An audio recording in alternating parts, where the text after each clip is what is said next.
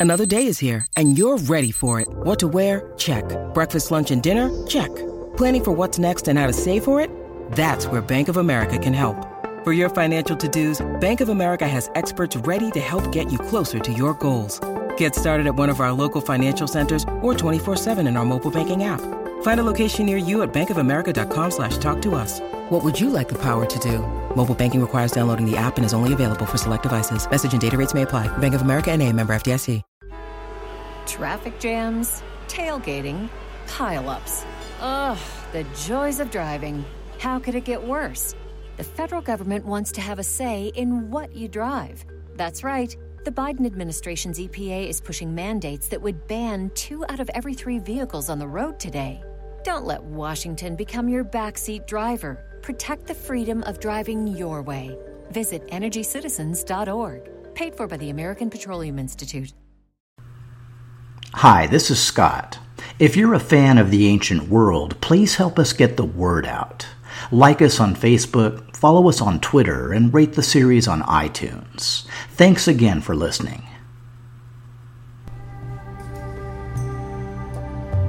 Hi, I'm Scott Chesworth, and welcome to the Ancient World. Episode 1 Climb the Stone Staircase. So, why am I doing this podcast? Well, I really, really love ancient history. I particularly love reading about historical firsts, the first time someone did something, or thought of something, or built something ever in human history especially things that are so commonplace in our modern world that we don't even give them a second thought nowadays. But really, the concepts of written language, or government, or the pyramids, the fact that nothing like that existed, and then somewhere in the ancient world, someone or some group of people came up with the idea and executed on it, and the world has never been the same since, that has always been very interesting to me. Now, of course, I'm also a big fan of the classical world, the Greeks, the Romans, and all that fun stuff. But the fact is that when I looked online for podcasts covering the beginnings of human civilization across the globe, it didn't seem like there were a ton out there. So I figured if I can't find what I'm looking for, maybe I should just go ahead and create it. So hopefully you'll find it interesting too. Long story short, what I'm planning to cover in this podcast series is an introduction to the various human civilizations that existed across the globe between the beginnings of recorded human history down through around 500 BC. We'll be looking at the Near East, Egypt and the Mediterranean, China and India, as well as pre Columbian Central and South America and beyond and talking about early human achievements in the realms of religion and politics, construction and trade, science and warfare, and all the other aspects of early human civilization. Again, this is only intended as a broad survey and introduction, so I definitely invite you to dig deeper wherever your own interests may lie. A few words about the time frame. Ancient history starts with the invention of writing, which happened at different times in different places, but nowhere earlier than around 3500 BC. The period before recorded history is known as prehistory, and most of what's known about it comes from either the archaeological record or, sometimes less reliably but no less interestingly, from the stories and myths from prehistory that made their way into the earliest written records. The ending point for ancient history is a bit less well defined, but for this podcast, I've decided to use 500 BC as a cutoff. This allows me to discuss the foundation of the Persian Empire, the archaic period of Greece, and the formation of the Roman Republic, among other subjects, without encroaching too far into the classical period, which has already been covered much more thoroughly and expertly in other podcasts. Since I'm not a professional historian, only an enthusiastic amateur, I also wanted to mention that I have no doubt I will screw up some names and dates, and particularly some pronunciations along the way, but I promise to do my best to keep the slip ups to a minimum. The information and materials used to generate this podcast came from a wide variety of sources, including books, websites, and other podcasts. I've attempted to list my major references on the companion website, ancientworldpodcast.com. where I will also be posting photographs, maps, and other information to supplement the podcast. Okay, so let's start at the very beginning agriculture and irrigation. I know, I know, agriculture can be boring, and we all want to get to armies and empires and conquests and betrayals and all that good stuff. And we will get there, trust me, but we really need to start with agriculture. The first steps toward civilization were taken around 10,000 BC, when modern humans in various parts of the ancient world began to domesticate plants and animals and settle in villages, usually near fresh water sources like rivers or lakes. The next major milestone came around 5000 BC with the invention of irrigation. To the best of our knowledge, the locations where irrigation was first practiced were in Mesopotamia, the land between rivers in modern day Iraq, in Elam, which is located in modern day Iran, and on the island of Crete.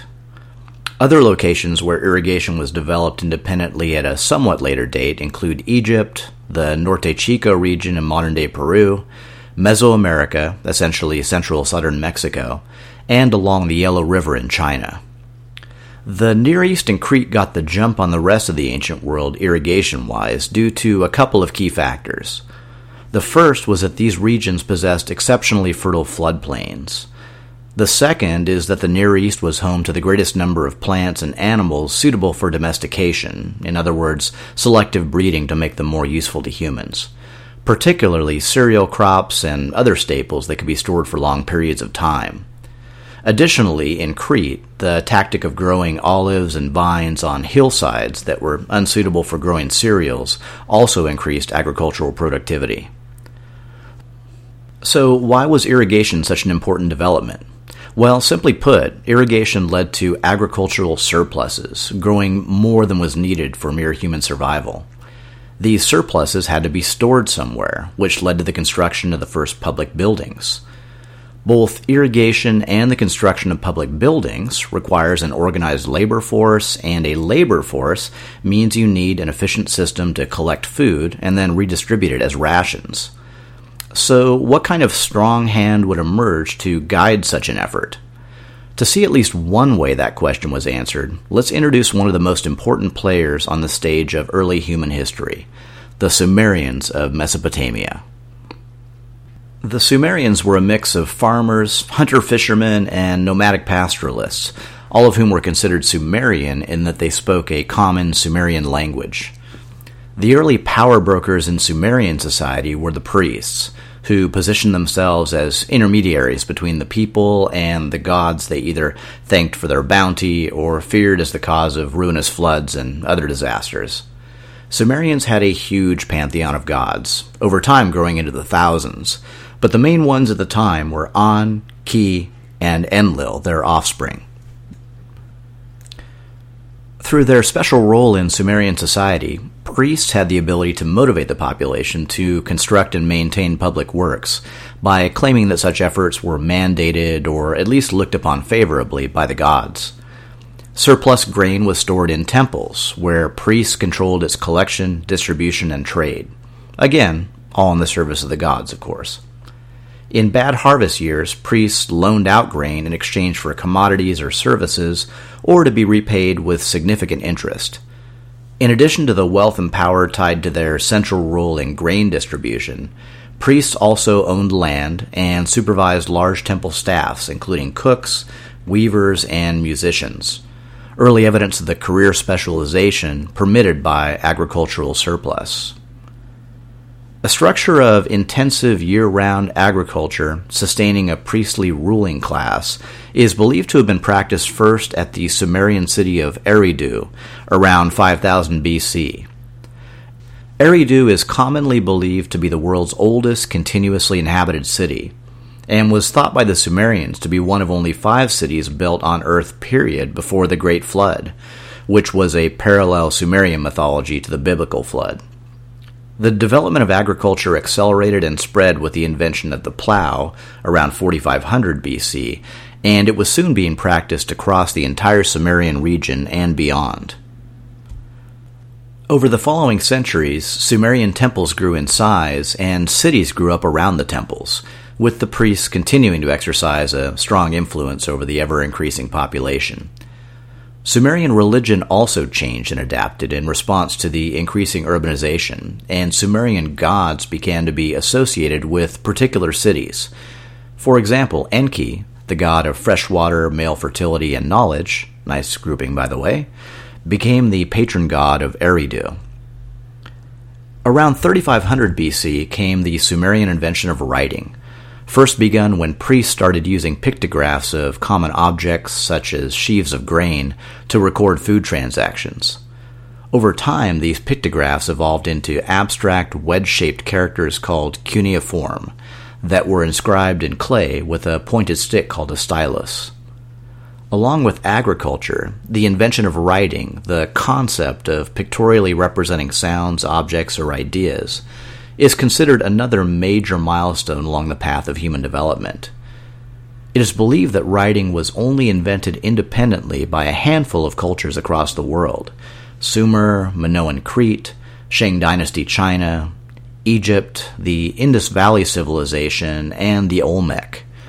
From those locations, writing spread, changed, and developed over thousands of years into all the written languages that now exist across the world. To take one example, the English alphabet comes down to us from the Latins, who adapted it from the Greeks, who adapted it from the Phoenicians through the addition of vowels, who adapted their writing system from a Proto Canaanite script, who adapted some of their phonetic elements from Egyptian hieroglyphics. See, it's just that simple.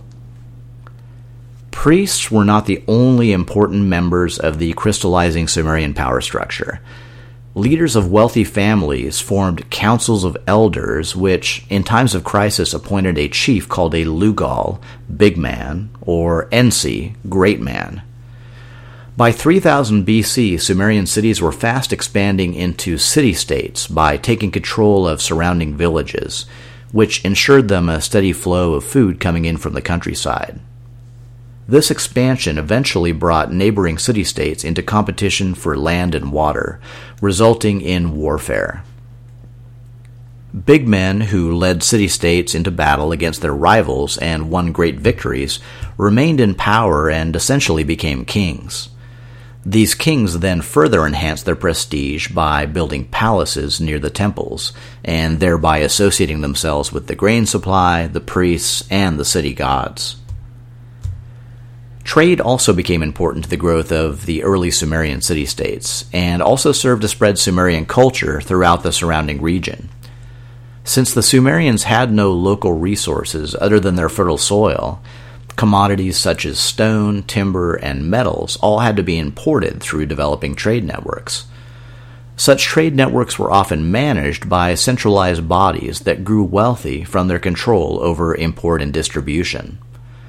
Among the most precious metals in demand at the time were tin and copper, which around 3000 BC were first combined by the Sumerians to make tin bronze. This development gave birth to the Bronze Age, the term that defined the next 2,000 years of human civilization. As in Egypt, which we'll be discussing shortly, Sumerian rulers were often buried with great treasures, and their retainers were put to death during the burial and accompanied their rulers into the afterlife. The wealth and power of Sumerian rulers stood in stark contrast to the multitude of slaves that populated the bottom rungs of Sumerian society, mainly foreigners seized in battle or from slave raids into the neighboring hills. In between these two extremes, many specialized occupations began to emerge to fill the needs of kings, priests, and the masses that live within the city walls. Among the new job descriptions were scribes, merchants, woodworkers, coppersmiths, and bakers.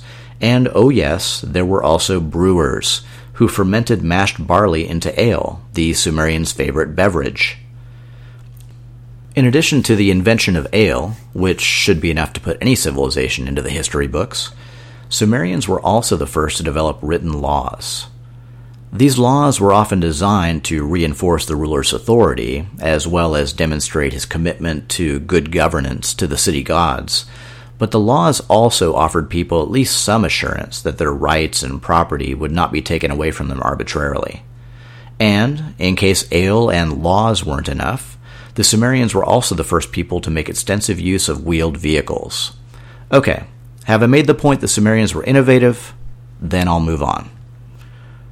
Among the strongest of the early Sumerian city states were Ur and Uruk. Ur was situated close to the Persian Gulf and profited from maritime trade with other early civilizations to the east. It was defended by a massive city wall of mud brick and held a population of more than 30,000, a huge number in ancient times. Ur is also known as the traditional birthplace of the biblical Abraham. Uruk, to the north along the Euphrates, was even larger, with more than 50,000 inhabitants.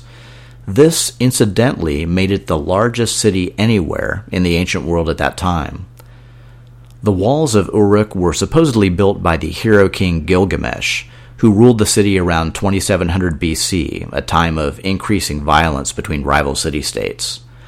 While Gilgamesh was likely a historical figure, he's best known as the protagonist of the legendary Epic of Gilgamesh, which originated as a series of Sumerian legends and poems before being fashioned into a longer Akkadian epic much later. At some point, the story was inscribed on baked clay tablets that lay hidden for over 2,000 years, until rediscovered at Nineveh in modern day Iraq in 1853.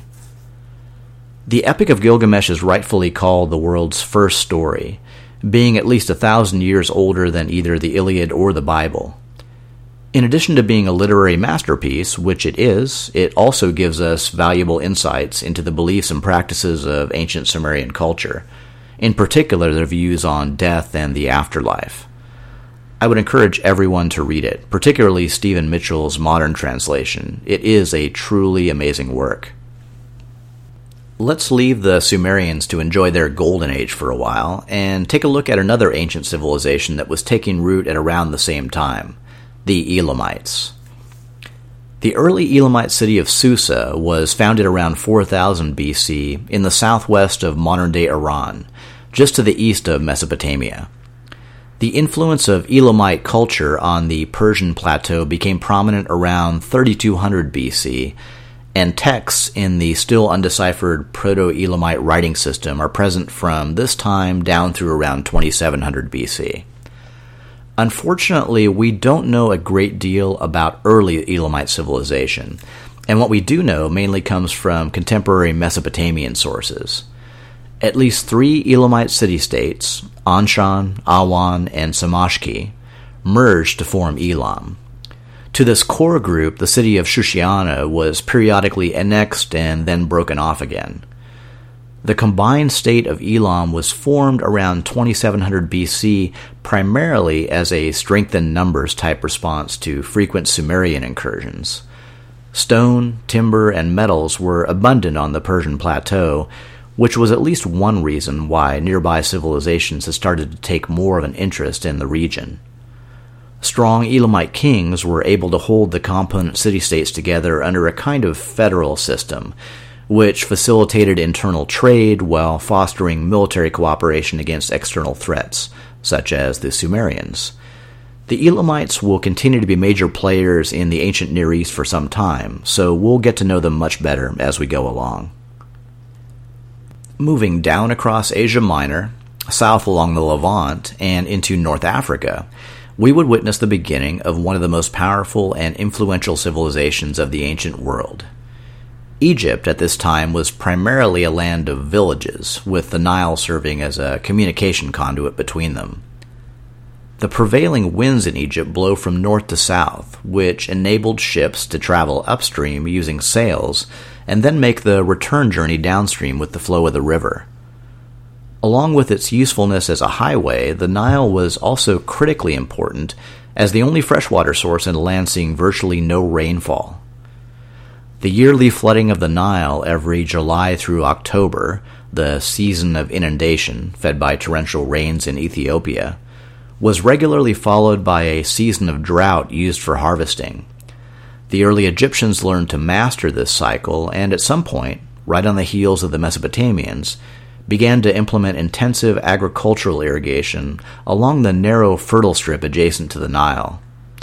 Beyond this strip, to the east and west, were deserts, which served to so effectively isolate Egypt that Egyptian civilization would be nearly 1500 years old before it experienced its first major foreign invasion. As in other ancient societies, the need for a strong hand to direct large scale irrigation projects led to the emergence of leadership figures, in this case, kings. With the founding of its first dynasty, or ruling family, in around 3150 BC, Egyptian civilization officially enters the historical record. The concept of breaking down Egyptian history by ruling dynasties was given to us by Manetho. Manetho was a Greco Egyptian priest who lived in Heliopolis in Egypt around 300 BC. He was also an advisor to King Ptolemy I, the former general of Alexander the Great, whose family ruled Egypt from 323 BC down until the death of Cleopatra in 30 BC. But now we're really getting ahead of ourselves. Anyway, as a priest and advisor to the king, Manetho had access to the best available historical records of the time, including both scrolls and the inscriptions in temple walls, and used them to write his Egyptian history.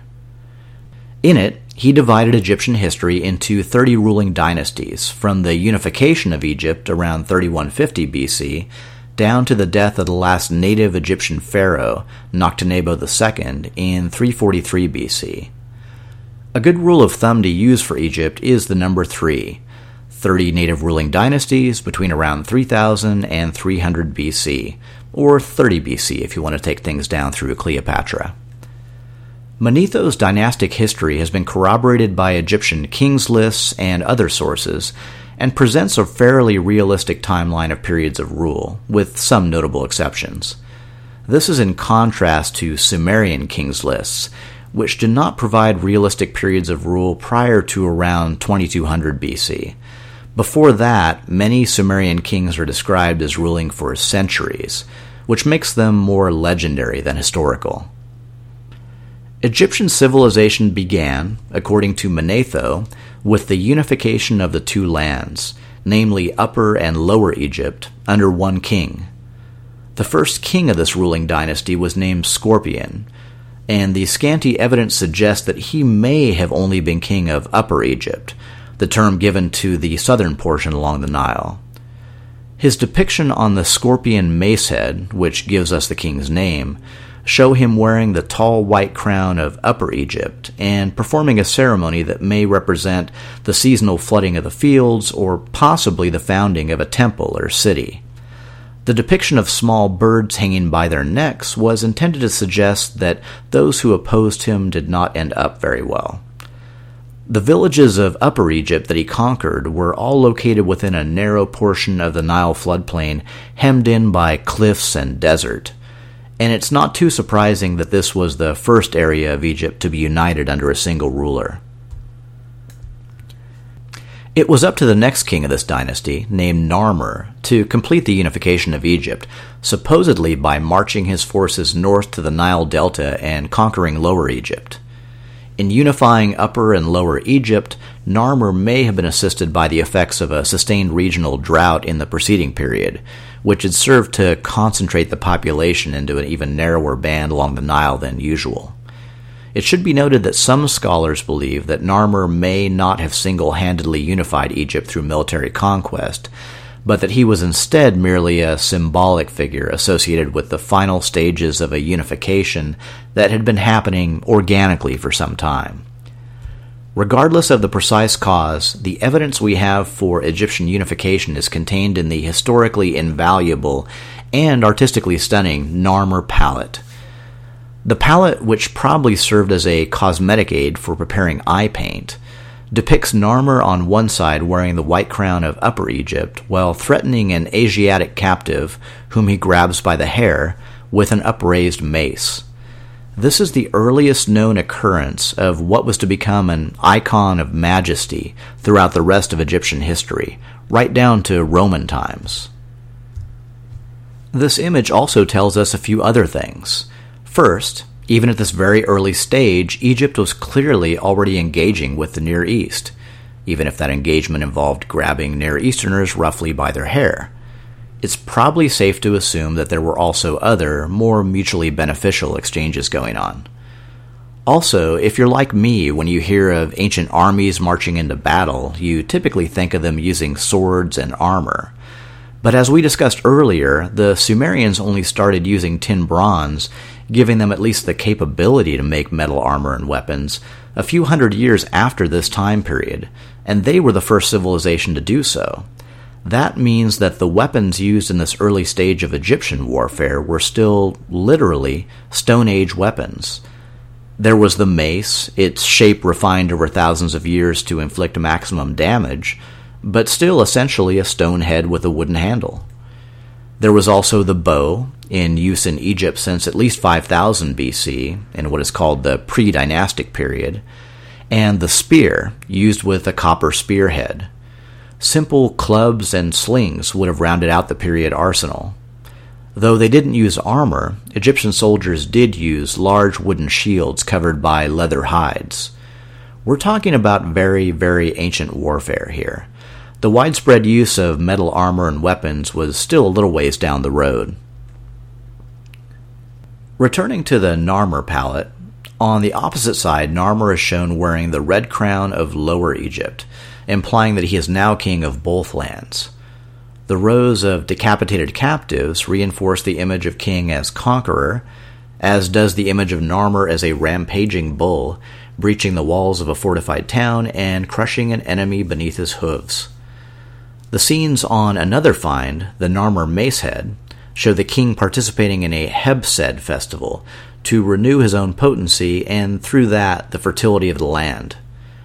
Narmer, he'll trample your enemies and keep your land fertile. There's a campaign slogan I'm guessing every ancient Egyptian could get behind. Narmer likely ruled from Nekhen in Upper Egypt, a city with a population between 5 and 10,000 that was already several centuries old by the time he came to power. The city not only boasted Egypt's oldest known temple complex, dedicated to the Egyptian hawk god Horus, but also a brewery capable of producing 300 gallons of beer per day. Aside from drinking beer and worshipping Horus, other staples of later Egyptian civilization, including mummification, painted tombs, and hieroglyphic writing, were also being practiced at Nekhen even during this early period. Egypt's next ruler, Hor-Aha, consolidated his predecessor's military gains and also founded a new capital at Memphis, just south of the apex of the Nile Delta. After ruling for over 60 years, again based on Manetho, he earned the distinction of being the first Egyptian ruler to meet his end by being carried off by a hippopotamus during a hunt. Only slightly weirder is the fact that he wouldn't be the last. Anyway, all things being equal, I'm guessing he'd prefer being remembered more for the founding Memphis thing. As in Mesopotamia, grain surpluses encouraged trade specialization, which in turn led to the construction of monumental architecture. However, unlike in Mesopotamia, Egyptian monuments were focused mainly on the afterlife. After Memphis was founded, the early Egyptian kings, they were not known as pharaohs until much later, began to construct their tombs at the sacred site of Abydos in Middle Egypt. The nobles in turn constructed theirs on the edge of the desert plateau at Saqqara, overlooking Memphis. Ivory and wood labels from these two locations provide much of the archaeological evidence for the existence of these ancient rulers, whose names were enclosed in a serekh, resembling the front of a palace, the precursor to the better known cartouche. Egypt, along with Sumer, was also one of the very few places in the ancient world where writing originated independently. Ivory labels of the Egyptian king Djer found at Abydos show ancient Egyptian hieroglyphics at a very early stage of development. One label shows four lines of characters, including two ships, the sign for town, and Djer's name in a serekh, and appears to record a visit to the northern delta. Another label records some kind of religious event involving the sacrifice of retainers, a practice intended to provide rulers with manual labor in the afterlife. This practice was eventually replaced by the entombment of small mummy like figures called ushabtis, a change no doubt met with great enthusiasm among the retainer lobby. Djer was the successor to Hor-Aha and ruled Egypt around 3000 BC. After Djer came Djet and Den, who were followed by Enedjib, Smereket, and Ka'ah. The historical record is strong for some of these rulers, such as Den, and weaker for others. It speaks of several wars, internal unrest between North and South, and a few potential usurpations, inferred when prior rulers were removed from kings' lists. The subsequent Second Dynasty consisted of six rulers about which the historical record tells us little aside from their names. During this period, the internal unrest between North and South reached a boiling point and took on religious overtones, with partisans of Upper Egypt aligning themselves with the god Seth and those in the Nile Delta with Horus. One ruler, Sekhemib, ended up dropping his Horus name and adopted the name Seth Peribsen, suggesting that the followers of Seth gained the upper hand during his reign. The last ruler of the dynasty, Khasekhemwy, incorporated the names of both gods within his serekh, showing that he wanted to be some kind of religious diplomat and peacemaker between the two factions. The 500 years between 3200 BC and 2700 BC established the foundation of Egyptian civilization, but the next era of rulers would be among the most important in the history of that region and, indeed, of the entire ancient world. They would build on the advances of previous centuries in technology, hieroglyphic writing, and artistic representation and establish and rule over what is known as the Egyptian Old Kingdom. But you might know them even better from the huge, massive, architecturally stunning pyramid shaped funeral monuments they built, which it just so happens you can still see today. Enough of a hint? Yes, that's right, we're talking about the pyramid builders. But that's a story for another podcast. Next episode, we'll turn our gaze northward from Egypt into the Mediterranean to study one of the most colorful and vibrant civilizations of the ancient world, and one of my own personal favorites, the Minoan civilization of ancient Crete. Then we'll move northward to visit the Neolithic monument builders of ancient Britain, and finally, we'll visit the only other multi city urban complex with large scale public buildings in the entire ancient world in 3000 BC, aside from Sumer. Where was this, you ask? Would you be surprised to hear that it was located along the Peruvian coast? Meet the Norte Chico civilization next time on The Ancient World.